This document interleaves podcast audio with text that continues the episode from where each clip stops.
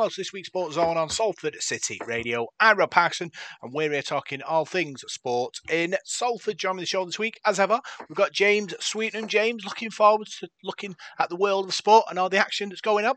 I most certainly am, Rob. There's been some fantastic stuff over the weekend. There's some fantastic stuff coming up next weekend, and I can't wait to break it all down.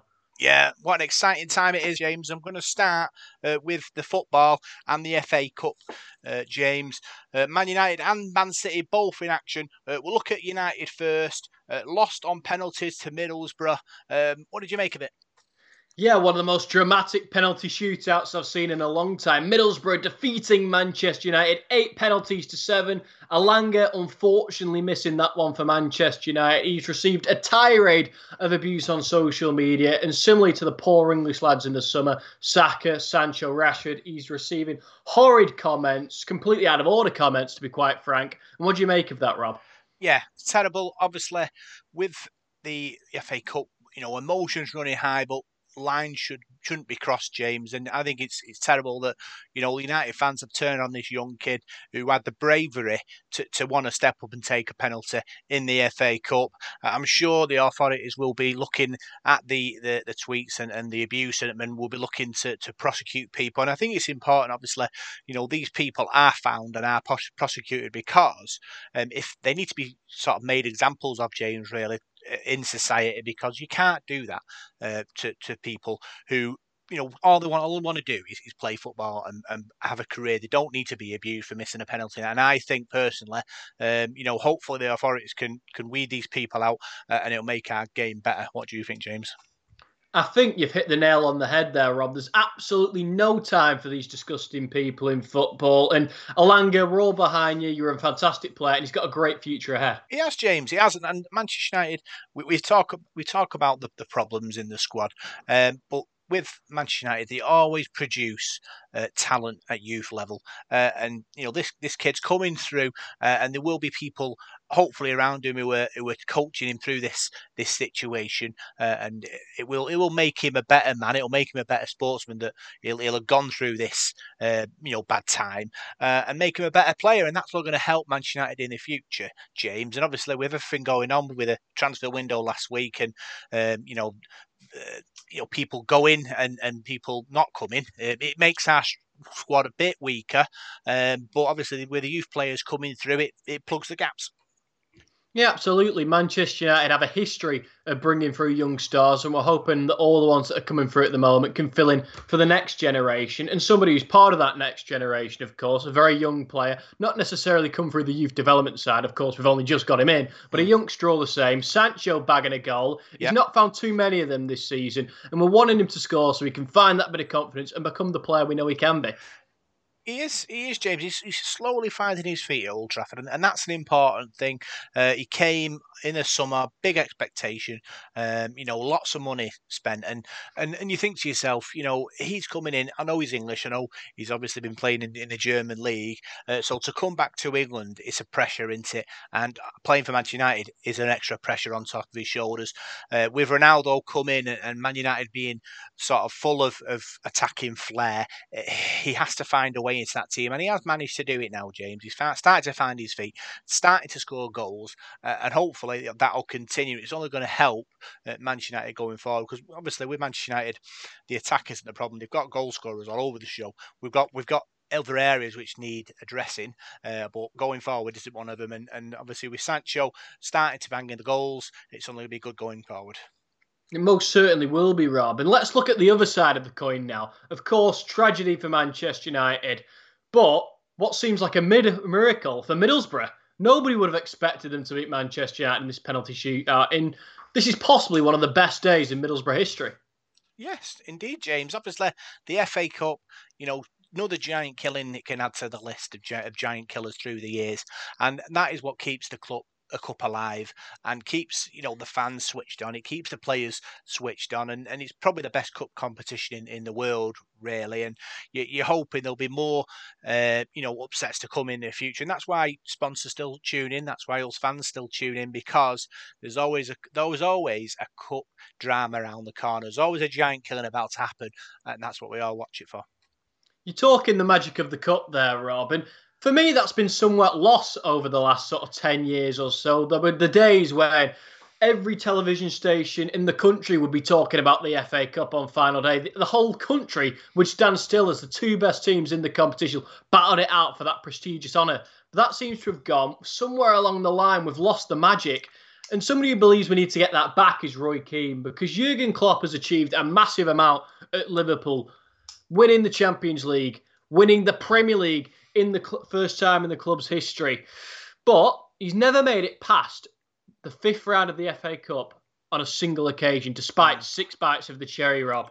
Roy Keane says he needs to put his priorities in order and he needs to get the Reds their first win since two thousand six. What's your verdict on all this? Yeah, I think it's right. You, you need, uh, you know, you need the players, obviously, and, and Jurgen Klopp to invest in the Cup. And and it can, obviously, it must it mustn't be in his D N A to, to want to, you know, go to, to an F A Cup final and, and, and kind of want want to really want to win one. Back in the glory days, James, used to be, you know, F A Cup final day used to be all day. They'd, they'd have to build up. They'd have question time. Uh, so they'd have a question of sport, F A Cup final. Uh, they'd have all kinds of different programmes that were F A Cup related. And then you'd all sit down and watch the match. And it'd be a massive community, massive family thing. Like you said, all that's gone now. And it's it's unfortunate. And I, and I feel um, people like Jurgen Klopp are the reason that happened, because they're thinking of the bigger picture. They're thinking of European Cups. They're thinking of making Liverpool the best team in the world, when really it should really be investing in the, in the F A Cup to make the memories for him, his players and the fans that follow Liverpool. Because don't forget, Liverpool have a, have a very good uh, history in the F A Cup. It's not like they've, they've never won it. They've won it lots of times. So even them, them fans will want to get involved, you know, want the F A Cup back at Anfield. So for him to kind of like just drift it to one side is a bit bit of disrespect, really. I mean, it's something you want on your resume, isn't it? I mean, winning the F A Cup solidifies what's already an incredible career for Jurgen Klopp as a manager. Mm. Do you think the competition will ever get that sparkle back, or do you think it's too far gone now? Yeah, I think society's moved on, really, James. And, you know, there's other distractions, isn't there, now, uh, both physically and on the telly. Um, and and you, you wish it could get back there. You wish it could be the main uh, event. I suppose it's like a flashback, the, the, the Queen's Jubilee uh, the, this year, you know, where everyone tunes in. It was like that every F A Cup final day. How you managed to, to turn back the clock and get everybody to tune into the F A Cup final is is a very, very uh, difficult question. Obviously, these uh, marketers and, and the F A Cup, uh, you know, people re- really would want to know the answer to that, James, to make the, the, the spectacle bigger than it is. Um, but you're hoping, obviously, if we continue to make memories. And I think the problem you've got as well, thinking about it, is with the F A Cup, it's usually sort of maybe one of four teams that end up winning it, when pre sort of Premier League um, teams, it was a different team every year, really, and and that gave fans hope, and it and it gave players hope from other teams that the F A Cup was a was a route to success, uh, and how you managed to switch that round and to say to, you know, Manchester United and City and, and Liverpool and, and Chelsea, and say to them, look, could do we're not winning this year because we need the F A Cup to be a, a bigger spectacle, and, and everyone else wants to win it. How you do that, I don't know. Whether you say to them, look, don't enter, but then that devalues the cup. I remember in, I think it was was in ninety-nine, not two thousand, where United didn't go to, didn't play in the F A Cup when they went to the World Championship, and, and, and there was a massive uproar then. So I don't think the F A will be saying to the bigger clubs, listen, could do with have a different name on the cup this year. Uh, do you mind giving it a miss? Even though the big teams probably would want to give it a miss because they'd be able to rest the main players.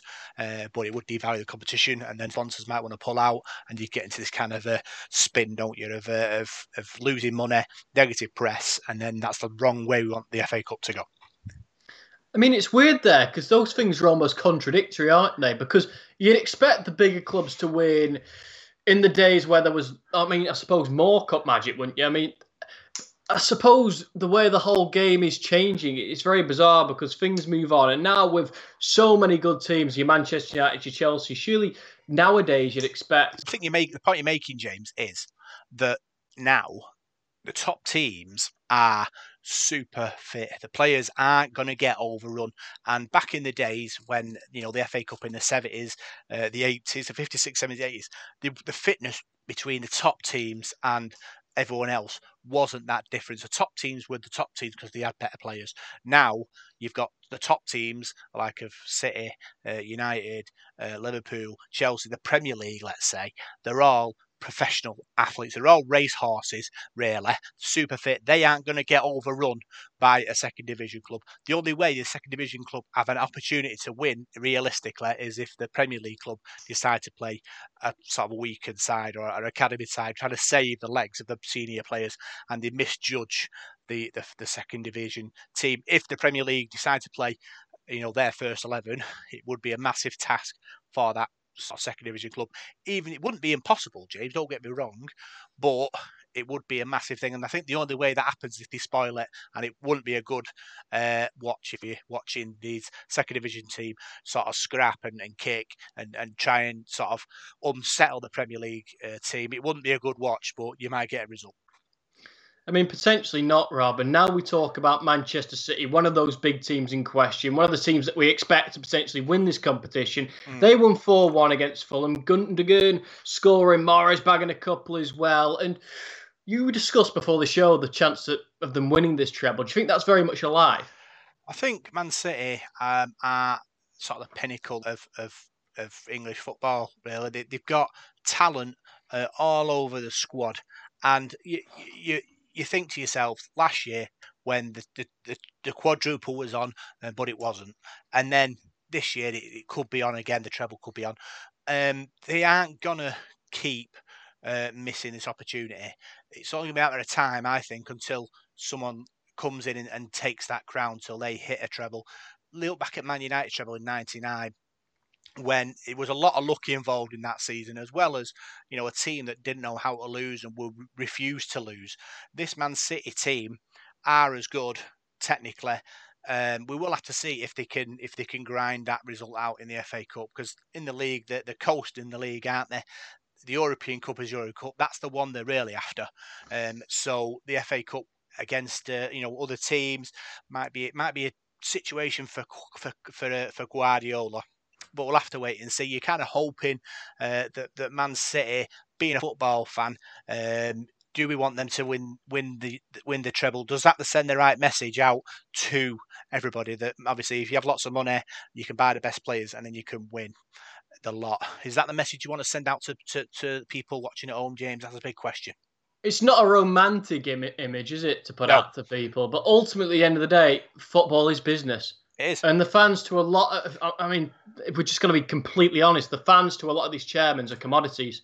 Mm. They're what's bringing the money in. They're providing it. It's not like the fans are a valued commodity at so many of these clubs. And of course there are chairmen who adore their fans and the game means so much to the fans. But sometimes the people at the highest level of the clubs don't pay those fans the same respects. That's why, you know, these tickets are so massively expensive for such a working class sport. So it is difficult in that sense. So I don't think they particularly care what image they're putting out.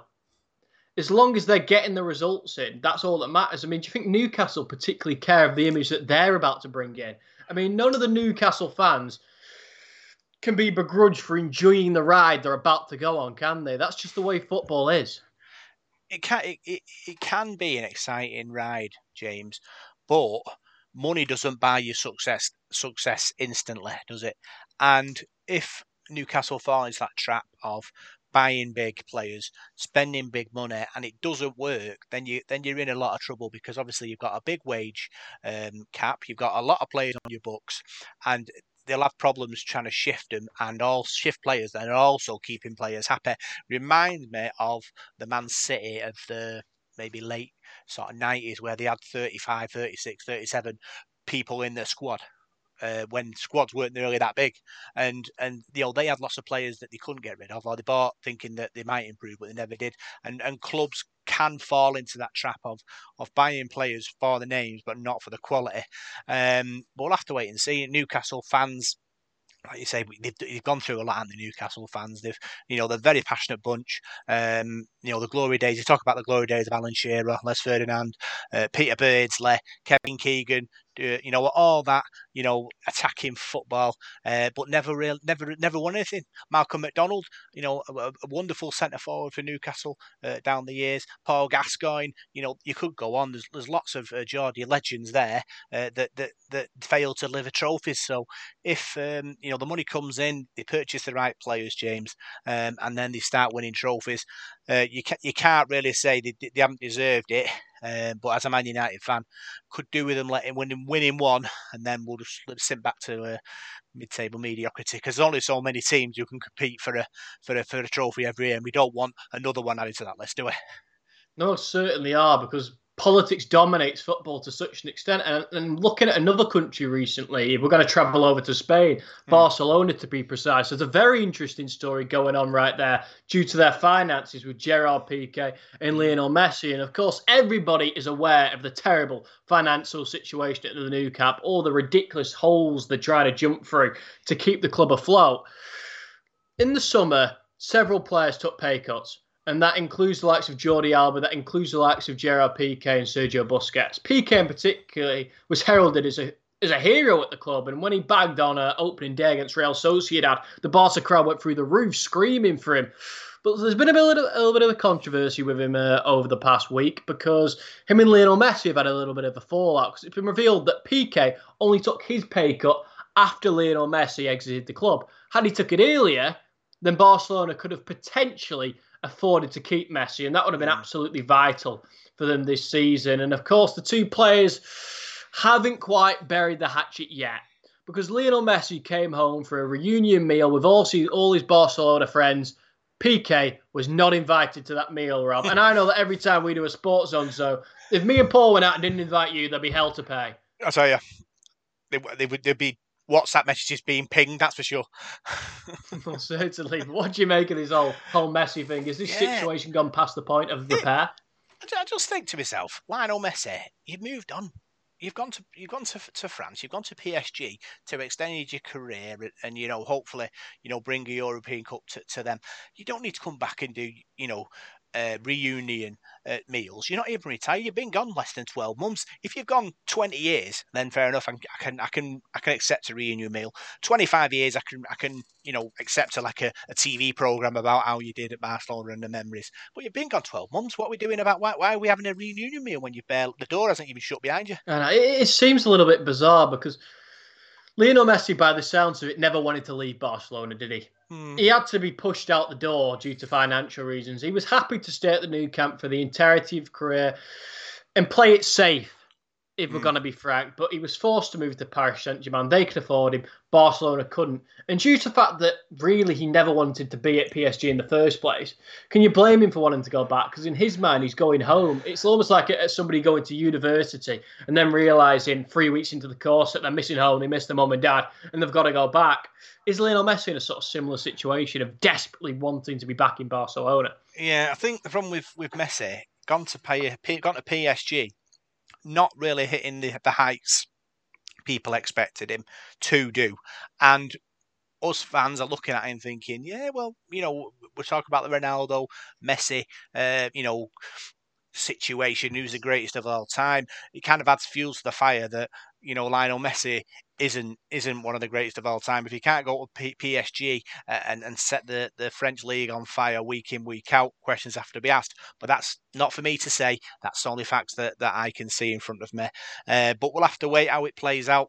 Could be, you know, a couple more years in France and his fortunes might turn, uh, and then he might be forgetting all about that Barcelona connection when the phone rings for next year's reunion uh, he'll party. He'll just go and leave it, leave it go to answer phone. Who knows, maybe. Maybe he'll let uh, Gerard Piqué's calls ring through and leave him in the dark a little bit. But yeah. You mentioned the whole Ronaldo-Messi thing there. And there's a bit of a difference now in the way we discuss this, because it was always that argument of, yes, Ronaldo's done it in other leagues, but Messi's never had the opportunity to do that. And people always said, could Messi do it on a Tuesday night in Stoke when it's raining and pouring down? And people were obviously saying, of course he could. Are you being stupid? But now it seems that maybe he can't do it in a different mm. league. Maybe it was just due to the Barcelona team that he had so much success. And is his legacy, is what he's doing at P S G degrading his legacy? I think it is a bit, James. I really do. Um, when, when you go to France, it's not a, a premier uh, football league in the Europe. People thought, yeah, he's going down to, to a second. It's not second. We could say second rate because it's not one of the top leagues in Europe.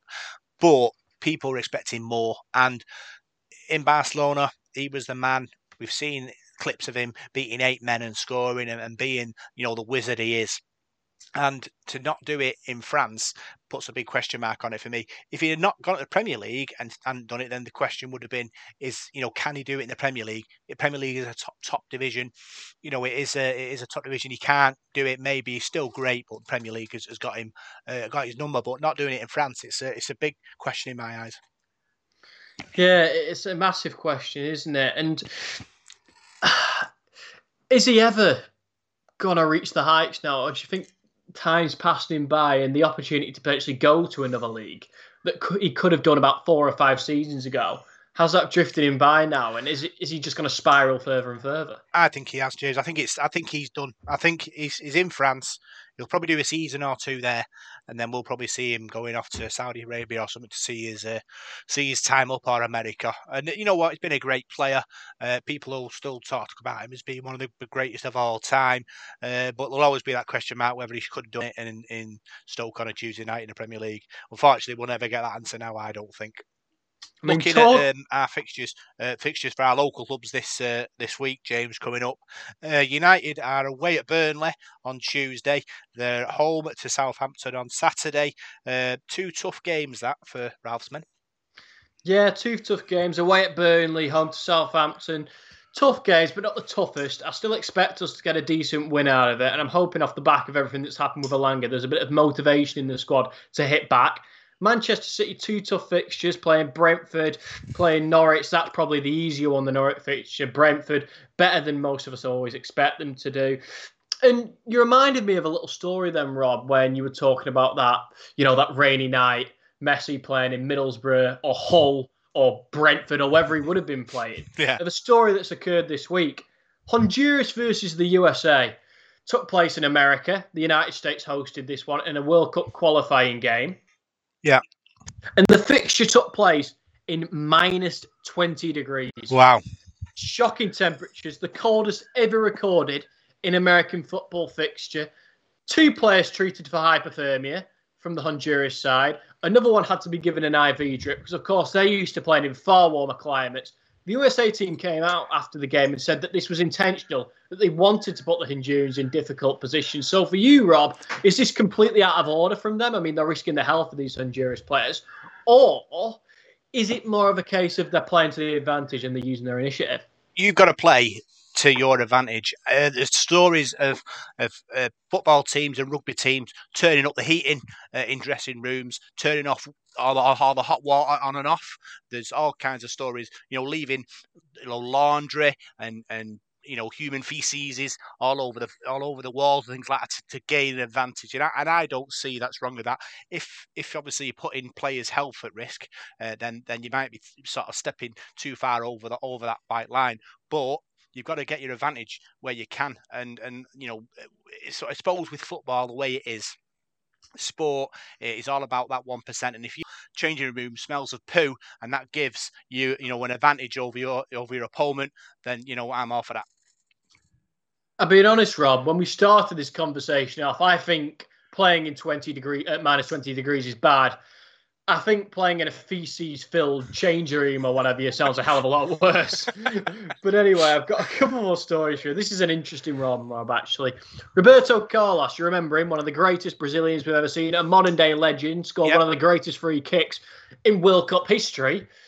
A local team in Shropshire on eBay won a competition to have him play for their pub team. So Roberto Carlos is going to be playing in potentially a feces-filled dressing room in the middle of Shropshire. Such a bizarre story, but could you imagine sharing the pitch with Roberto Carlos? Because there's ten players from Shropshire who will be on the same team, and then another eleven players will be taking him on. Yeah, it'll be if we what dreams are made of really for these players. Obviously, they've watched him play, haven't they, in World Cups and and and you know for Real Madrid, and they, they'll want to uh, you know experience you know what he can do and and. obviously that picture at the end, the self at the end, that's another thing as well. But I think it's great that, you know, these players get an opportunity. Obviously, he mustn't be doing it for nothing. He'll get something out of it as well. So it's a win-win situation for me. Absolutely, Rob. I mean, do you think you could keep Roberto Carlos out of a squad, or do you think he'd take your position? I think uh, me, as a my days as a flying right winger um, are gone, so I think he'd keep me in his back pocket when we're in the game. Um, as a defender, I was I was more of a goalkeeper than a than a than a the defender really when it came to that end of the field. So I think his position's uh, safe um, with me around. Um, just look at the other teams. Uh, Man City are at home to Brentford, and then they're away to Norwich. Um, you think two wins for City there, James? Yeah, you absolutely would. I mean, the Brentford game, the harder of the two, but I think they bypass Norwich with relative ease, to be to be quite frank, Rob. Yeah. Uh, and then finally, uh, Salford City, who had the game this week against Port Vale uh, postponed because they had a waterlogged pitch, uh, are at away to Sutton, and then they're, sorry, they're away to Sutton, and then they're away to Leighton Orient. So I suppose it gives that picture a bit of a rest, uh, playing two games away. Yeah, most certainly. I mean, with that Port Vale game ending up postponed, of course, they beat Carlisle two goals to one. I said last week that that'd be a fairly easy game, of course. The scoreline doesn't necessarily reflect that, but it wins a win with Carlisle, or, or, of course, being in twenty-second place. Salford in tenth now, equal on points now with Port Vale. However, mm. they played twenty-nine games compared to Port Vale's twenty-six. So, of course, that gives Port Vale a, a pretty decent chance of taking them back over. But going into these two games, we've got Sutton and Leighton Orient. Leighton Orient, that's the winnable one for me. Sutton have been playing great this season, in third place, still in that title hunt. So that's going to be the tough one as far as I'm concerned. Yeah, we're joined by uh, Paul Whiteside from The Devil Detail. Uh, all right, Paul, the, obviously there's talk of uh, Salford Devils moving to Moor Lane. Uh, are you concerned that the pitch uh, water, water being waterlogged, uh, it could be a, a stumbling block?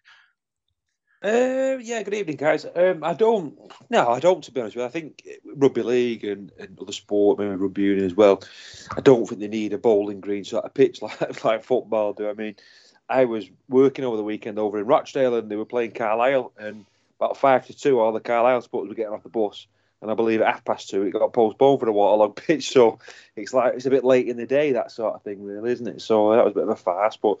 No, I'm not concerned, to be honest with you guys. I'd, I, I've always thought, and I don't know if this is a myth, but does the grass get cut shorter for football than it does for rugby? Because I always think the grass looks a bit longer on a rugby pitch than a football pitch. I might be wrong, but um, but no, I'm not. I'm not concerned about that. And I'll worry, we'll cross that bridge when we come to it. If I squint a bit, James, you look a bit like Alan Titchmarsh. Is that true or false? Well, I've often been told I've got to look for Alan Titchmarsh. I'm a fantastic gardener, as uh, my services can be acquired uh, at gardening union dot co dot uk. So if anyone's after a gardener, I'll be your man. So that's something to think about in the in the uh, in the next few weeks and months to come. Obviously, when the sun rises and the temperature gets better, James is available to cut your hedges. Uh, so that's all the, the football chat now, and we'll talk ice hockey, James. Yeah, we most certainly will, Rob. We've got a couple of questions here. Manchester Storm played two games this week. Can you talk us through them? Yeah, two games, both against Coventry. Uh, they lost at home four one uh, in a one-sided contest down at the Storm Shelter. And then on the Sunday, they travelled to Coventry and lost three two. Closer game, that one. Uh, but unfortunately, Ryan Finnety's men not able uh, to pick up any points this weekend. After a good weekend last weekend, and, and players and, and fans were starting dreaming of a, a playoff spot. Back to ground, back down to the ground with a bump this week. Two defeats in two. Uh, but we'll have to wait and see how the players can react to that. Yeah, a bit of a tough week, of course. Um, you mentioned there how Salford, they started to get dreaming again, didn't they, last week? Ryan Finnety's men putting in two inspiring performances, but we plateaued a bit this week. We weren't able to capture the same form. Going into next weekend's games, do you think we can rise back up again, or is this completely halted our momentum? Well, got Nottingham home um, on Saturday, opportunity for Ryan Finnety's men uh, to, to bounce back there. And then the Sheffield, the derby away from home the next day is the one we're looking for. You know, Sheffield and, and Storm games are always big events, both on and off the ice. Players will be up for it. Fans will be up for it. It's going to be a fantastic atmosphere there in Sheffield. Hopefully, you'll you'll have a lot of Manchester Storm fans who can get down there and support the boys uh, and roar them on to victory. But it's going to be a great weekend of ice hockey. Hopefully, a, t- a four-point weekend uh, and another bounce back up the table, James. Most certainly. We're hoping for massive results for Manchester Storm, and we'll hopefully be breaking down those wins next week. But moving on to the boxing now, Paul. And I owe Chris Eubank Junior and Roy Jones a massive apology, because I've said on plenty of occasions on this show that that partnership wouldn't work.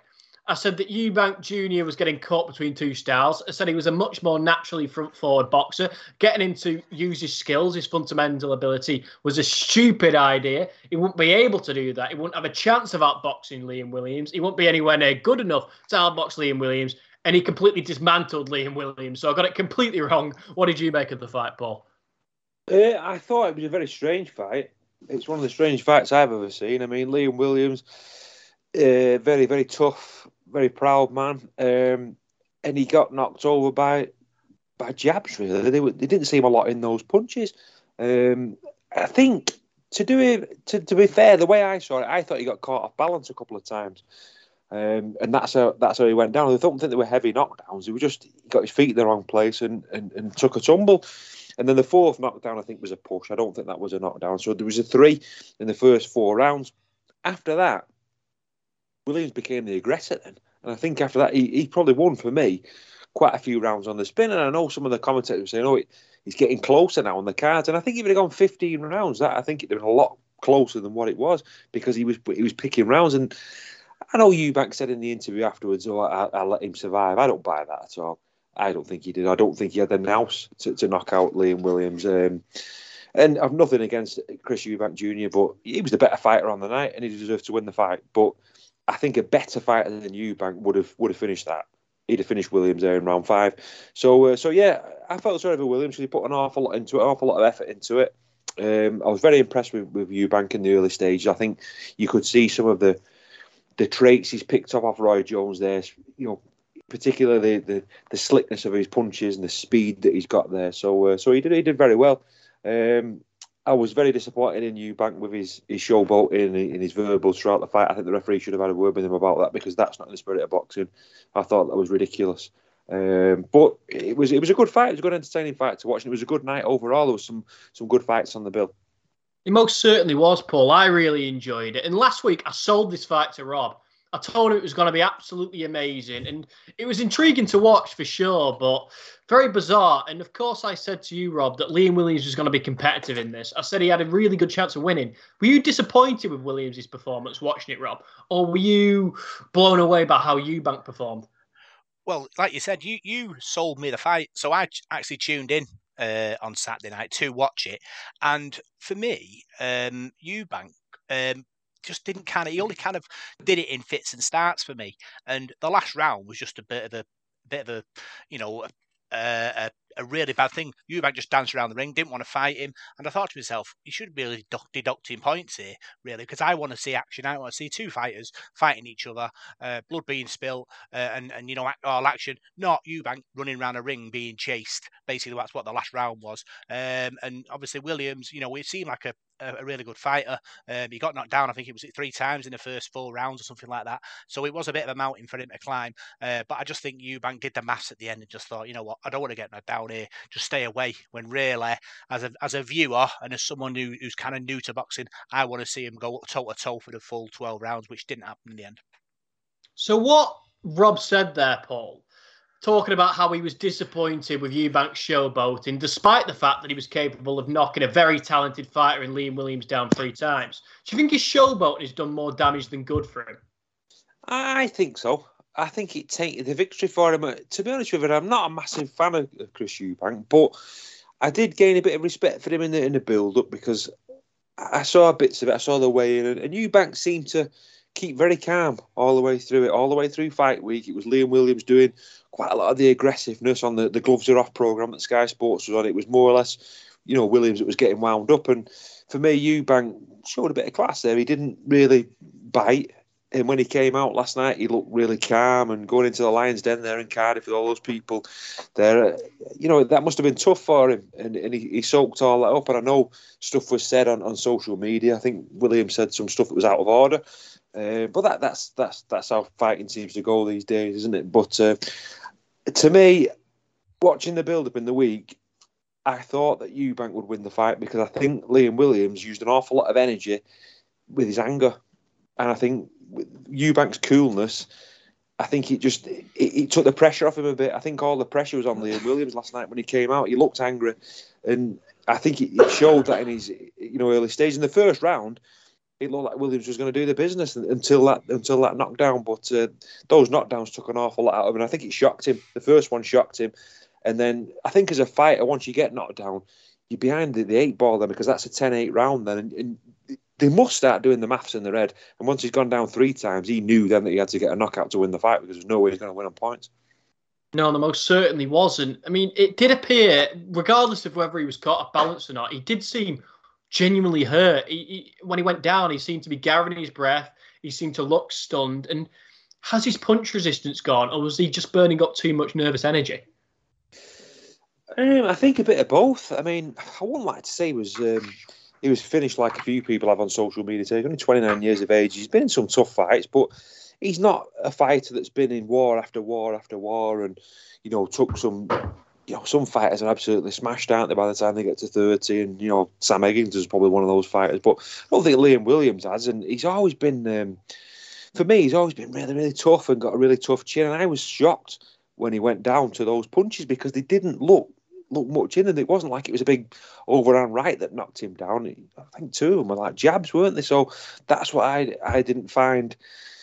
I just found it strange. I thought, well, what's going on there? It, yeah, has he built up a lot of nervous energy? Is he is he sort of, you know, um, what's the word I'm looking for? I think he was trying too hard early doors. I think he was trying too hard to impress. I think he, like I said before, I think he put an awful lot of pressure on himself in the build-up. You know, getting getting himself wound up on that, and um, you know, sometimes you've got to be a bit cooler, haven't you? And operate to operate at a high level like that. You can't let the emotion of the occasion get to you. You've got to play the you know, play the occasion rather than uh, what's the word? I, don't, I don't know what the play the man, not the occasion. I mean? Yeah, that's it, that's it, Rob. Yeah, and I think that's um, that's one of Liam Williams' flaws, really. I think he, he just seemed to, to let it all get on top of him. And, you know, fair fair play to him, though. Well, a lot of fighters could have called it a day there at round five, round six, and, you know, and uh, and just, you know, took the stool or took the knee and, and, and said, I've had enough. But he didn't. He, you could tell he was going to go right to the end. And I think you've got to give him a lot of credit for that. Yeah, I think we do. I mean, nobody can doubt his heart. It's going to be difficult to see where he goes from here, because two losses on the back to Demetrius Andrade and Chris Eubank Junior But the talent's still there, so hopefully maybe he steps down a little bit of a level. Maybe he can do some damage for the European title or something like that. But looking at that undercard, it was really good, wasn't it? Because we had Chris Jenkins beating Julius Dongo in a career-best win. Shane Gill upsetting Steve Robinson in a massive upset.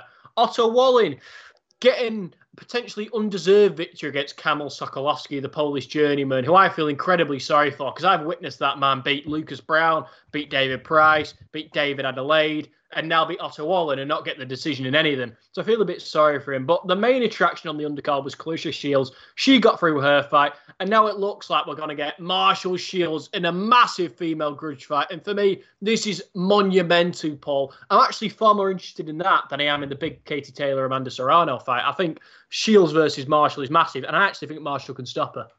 Yeah, I think Savannah Marshall's a, a very, very confident lady, isn't she? Um, good boxer as well, and she's she's heavy-handed. She can she can punch.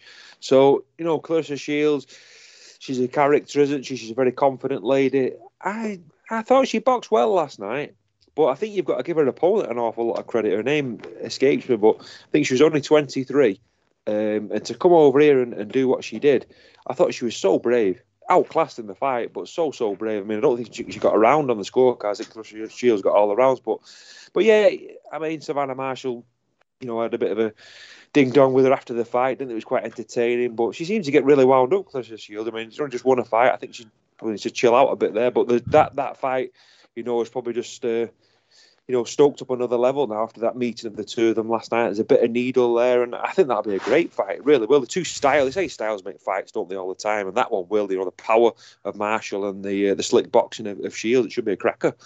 Yeah, I Can think I it will be. In there, James, remember last week talked about thirty, didn't we? And I watched that um, sort of interview after the fight where they were shouting at each other. Do you think that was staged, or do you think it was just, you know, come about from where they were? I know that Savannah Marshall beat Clarissa Shields in the amateurs, and she's the only person to have beaten Shields, professional or amateur, so it does get under her skin, and I think she's annoyed by the fact that She calls herself the quote, the greatest women's fighter of all time. And everybody seems to be picking Marshall to beat her. And I think that's really aggravated Shields. It's got under her skin. And I think she wants to hurt Marshall. I think it's genuine aggression, genuine anger.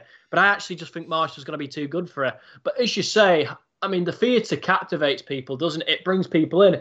And maybe you're going to be watching that, Robin, in the future. And hopefully everybody who watched that fight on Sky Sports, not Sky Sports Box Office, Sky Sports, so it'll have attracted monstrous viewers. Hopefully they'll all tune in for that big fight because they've sold it. And for the women, I think it's absolutely massive. But summarising the rest of the weekend, Keith Thurman returned with a victory over Mario Barrios, looking far better than he did in his last comeback against Pacquiao and Lopez. But a couple of stories to conclude the boxing with, Paul, both coming out of Ukraine. Very bizarre stories, not the typical ones we cover on the Sports Zone. But Alexander Usyk made his professional football debut for a yeah. second division Ukrainian side. Very bizarre. He had an opportunity to score a goal and he missed the ball a couple of yards out from goal. I mean, there was nobody anywhere near him, so he had a complete free range to hit it. To be honest, I wouldn't want to tackle Alexander Usyk. I think it might go down potentially quite badly for me, but either way, he missed a big opportunity to score. And secondly, both the Klitschko brothers have signed up to the Ukrainian army to fight the Russians should they go to war. And I couldn't think of anything more scary than going to war, never mind going to war and seeing a Klitschko pointing a gun at you. No, they're both, they're both pretty scary, those, aren't the Klitschkos? But uh, no, two, two I'd say bizarre, yeah, bizarre stories, really, there. I mean, Alexander Usyk playing football against it. I mean, you wouldn't want um, to upset him at a corner, would you, or mark him at a corner, because I think he'd flatten you. So, so yeah, very bizarre stories there. Most certainly, Rob, uh, Paul, rather. And I'm going to throw it back over to Rob, who's going to ask you a few questions about rugby league. Yeah, Rugby League, Paul, final pre-season friendly for Salford Devils this week. Uh, they travelled to Warrington on Friday night. Uh, youthful uh, Salford side went down thirty points to fourteen. Uh, what did you make of the match? Yeah, I thought it was a, it was an it was an enjoyable game. It was, and um, I was surprised when I saw the squad. I didn't realise Salford had that many youngsters at, at the disposal, really. And um, I know some of the lads have come from, you know, there everywhere, with a couple of Welsh lads in there and some local lads, and I thought it was great. I thought it was really great to see him play. I was very impressed with Jack Stevens um, when he's played in, in, in pre-season previously, and again I thought he had a cracking pair of hands there and looks a real real prospect for the future. I think he, you know we've got to per, per, per, persevere with him. I think he'll be a great player for us if we can keep hold of him. I thought there were some other good performances there as well. Um, and for us to come back in the game and get it back to sixteen fourteen against, you know, against that Warrington side, who is youthful as well, but a lot of those Warrington players have played quite a bit of Super League. You know, Alex Longstaff and uh, a couple of the, the Willis brothers have, have played, or one of them has anyway. So Ellis Robson was in that side, who spent some time at Salford last season. So I, I thought they showed up really well. I know Warrington put the foot on the gas and scored a you know, brace of tries, well, three tries it was, I think, in a very short space of time to take the game away from us. But I thought the effort was fantastic, and uh, yeah, it was it was a really good hit out, really. Yeah, there was a few standout players for me, uh, Paul. Uh, Jack Stevens, he's a, a promising halfback from the Salford Devils uh, Academy. I thought he was, was very good. Uh, Joseph Couplin Franklin, he was a, he's a Welsh second row. Um, he's one of the Welsh lads that have uh, been through the National uh, Training Development Academy down there, and he he, he impressed as well uh, for me. Jacob Lee um, as a big try scorer, one of the big Welsh forwards, six foot two, eighteen stone, carried I think it was like four Warrington players over the line to score, and him and his players, him his four, his teammates and the fans were, were really excited about that.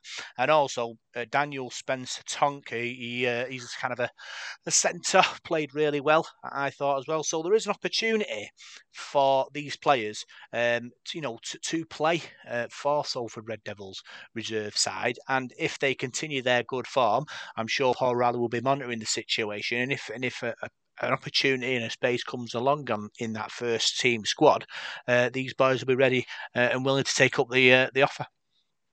Yeah, it's a bit. It's a massive step up from, from the reserve grade and where they played on, on Friday to, to Super League. But you've got to have that pathway, haven't you? And I think those players are only going to get better when they're playing for the reserves week in, week out. You know, they've had one one game together there. Um, they can keep playing and keep progressing as a team. I think you're going to see some of those players hopefully come into the side, like you said about Jack Stevens. He, you know, I've seen him in a few training sessions last year, and you can tell that lad's got something about him. He's got a cracking pair of hands, and he, he just looks like he's got a rugby brain. And sometimes you can just see a player and you can say, yeah, I like what I see there. He looks a natural rugby league player. So uh, so very excited for, for, for the future for them. And, um, you know, for a club who's been criticised before for, for, for youth setups and things like that, it was disappointing that we didn't get the, the Category A Academy, but we, we've got a good thing there now, and we've got to nurture that and, and keep progressing with it. And it was, no, it was a pleasure to, to watch that game on Friday night. I really enjoyed it. Yeah, Salford's new signing, Tim Laffey, um, got some minutes under his belt as well, uh, showed some good touches. Um, what did you make of his performance, and what do you think we can expect him to do in a Salford shirt?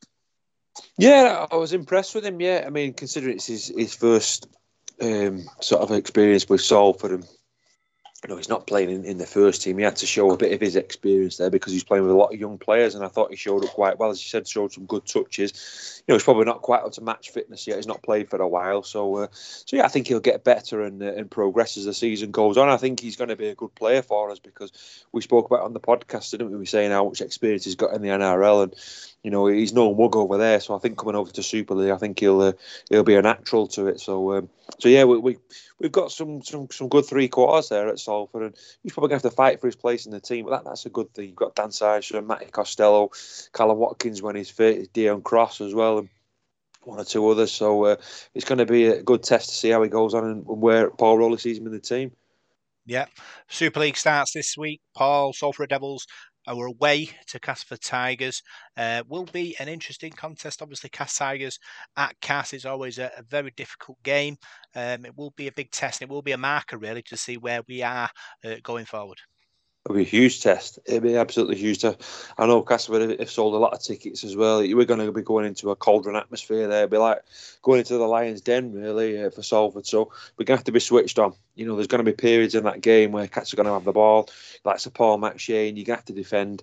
You have to defend your goal line, and you're going to get dragged into, into a real uh, battle against them. So it's going to be it's going to be tough. There's no doubt about that. And uh, this this will show where we are. I think we have to show our mettle. And I think we can. I think we can go there and. Uh, oh, I, th- I think they'll probably start as favourites, but I'm, I'm pretty certain we can go there and, and cause an upset. I think we've got a ten-point start on the coupon, so bookies have definitely got Castleford as favourites. But uh, but no, it's going to be a real tough test for Salford, and then obviously we've got Toulouse the week after. So uh, we'll have to see how things go. But I'm really looking forward to it. You know, a Friday night match. It's going to be pretty cold up there, I think, at Weldon Road for the Salford fans, because we always seem to be in the away end, don't we? With no cover on. So uh, but it'll be an enjoyable night. I'm sure we can all pack in there and. Uh, keep each other warm, bit of body heat and that, and we'll be fine.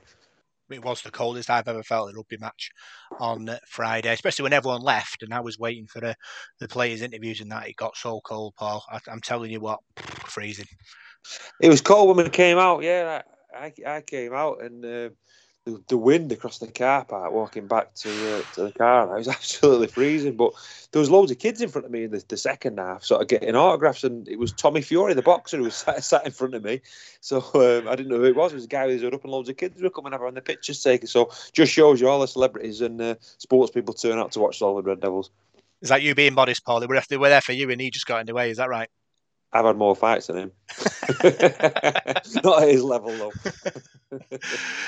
Uh, other big news as well going on in the world of Salford Devils. The women's team will take part in the Championship Division this season. They'll also play in the Challenge Cup as well, which is a great boost for them.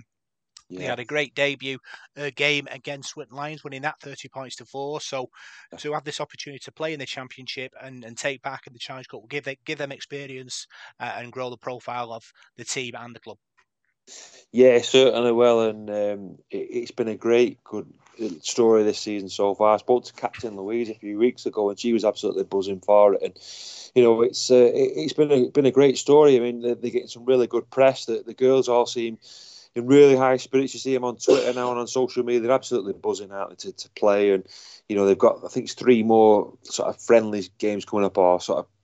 They're not league games. I don't think you can call them friendlies, pre-season matches or, or whatever you want. And I suppose they are friendlies, aren't they? Because they're not in a, in a league this season. But they're, they're going to help to, to bold the team together and gel the team together for when they go into the Championship next season. But that was great news when we found that, because that's going to be a competitive rugby league week in, week out for them. And also in the Cup as well, they're going to get to test themselves against some of the, the real big teams in the, in women's rugby league. So, yeah, it's been small steps so far, but you know, it was great to see them win against uh, against Swindon. There's some tough fixtures coming up as well, but uh, but no, it's been a great story. And like like we said the other week about the story about Ghana, the story about the ladies, it's it's been all good in the in the pre-season, and uh, everybody's really enthusiastic and looking forward to it.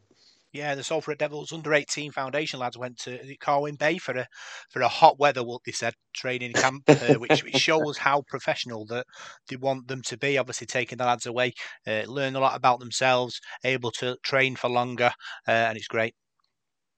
I won't call it hot weather training in Colwyn Bay, but uh, probably, probably windy weather training. But yeah, I'm sure I'm sure they enjoyed it. I saw some of the photographs on, on, on, on Twitter. I think it was on Facebook, and uh, that that's great. That, you know, that sort of team bonding they'll get over there is is, is brilliant. So uh, hats off to everybody at Salford at the moment, and you know, everybody seems to be working really hard, don't they? You know, all the all the people off the, the players. You've got the people running the club, the backroom people, the people of the foundation. Everybody's uh, working really hard at Salford and making it into a real community feel. Field club, and that's that's what we all want. And uh, let's just hope we can get this win against Castleford and uh, start that momentum rolling this season in twenty twenty-two, because that squad we've got is a very, very exciting one. Yeah, let's uh, talk about Sutton Lions. Uh, they're in Challenge Cup action uh, this week. They play Crusaders.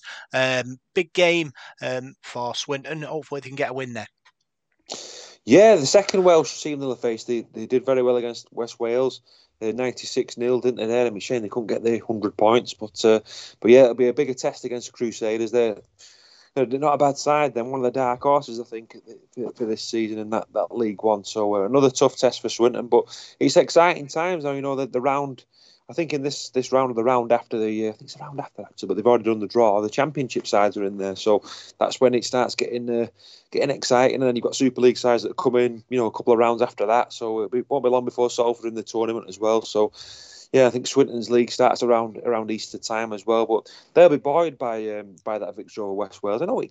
No disrespect to West Wales, they're a struggling side, but to score ninety points against anybody is a, is a good, uh, is a really good result. And you know, the bookmakers have took notice of that, because they've they've dropped Swinton, I think, to three to one or two to one, joint favourites to, to win the uh, League One now. So uh, their confidence is going to be through the roof now. It's going to be a tough season for them, but um, I think they're going to have a successful one. Obviously, Swinton Lions, like you said, being installed as one of the favourites. Is that pressure on Alan Coleman, the head coach? No, I think I, no, I don't think so. I think it'll spur them on. I think it'll give them a bit of confidence. You know, that they want it to win matches, and you know, to score, like I said before, to score ninety points against the team is, is terrific away from home as well. So that that'll do their confidence in the world of good. I thought they played pretty well when they played Salford. You know, you're playing a, a side that are two leagues above you, you know, professional outfit, and you know, they, they weren't overawed by it. Yeah, Salford got, had a good victory and scored plenty of points, but you know, Swinton scored a couple of tries, and, and they worked really hard, and they've got some talented players there. So no, I don't think it'll. Um, I don't think you put pressure on them, really. I think they'll, they'll, be, they'll be relishing it. They've got a couple of derby fixtures against Oldham and Rochdale in that league as well. So it's going to be a really entertaining season for them. They've got a trip down uh, down to Cornwall, haven't they? Which is going to be a long run for them. And obviously trips to Wales as well. So it'll be exciting for their supporters. And I'm sure they're looking forward to a good season. After getting relegated last season from the Championship, it was tough, wasn't it? So this season they want to recharge their batteries and, and have a successful one. Yeah, with a minute to go, uh, Paul, obviously, rugby league season just round the corner. How excited are you about that? Oh, I can't wait. I've, I've enjoyed the pre-season. I've enjoyed the three-year pre-season games. And really excited for, for the league to start now. And, you know, it's great with the matches on the telly as well. You've got a Thursday night game, Saints and Catalan this week to watch, so that'll be great. I think Huddersfield play Toulouse, I think, on the Saturday. So, yeah, festival of rugby league. I can't wait for it now. And uh, looking forward to getting a big coat out for Castleford on Friday night.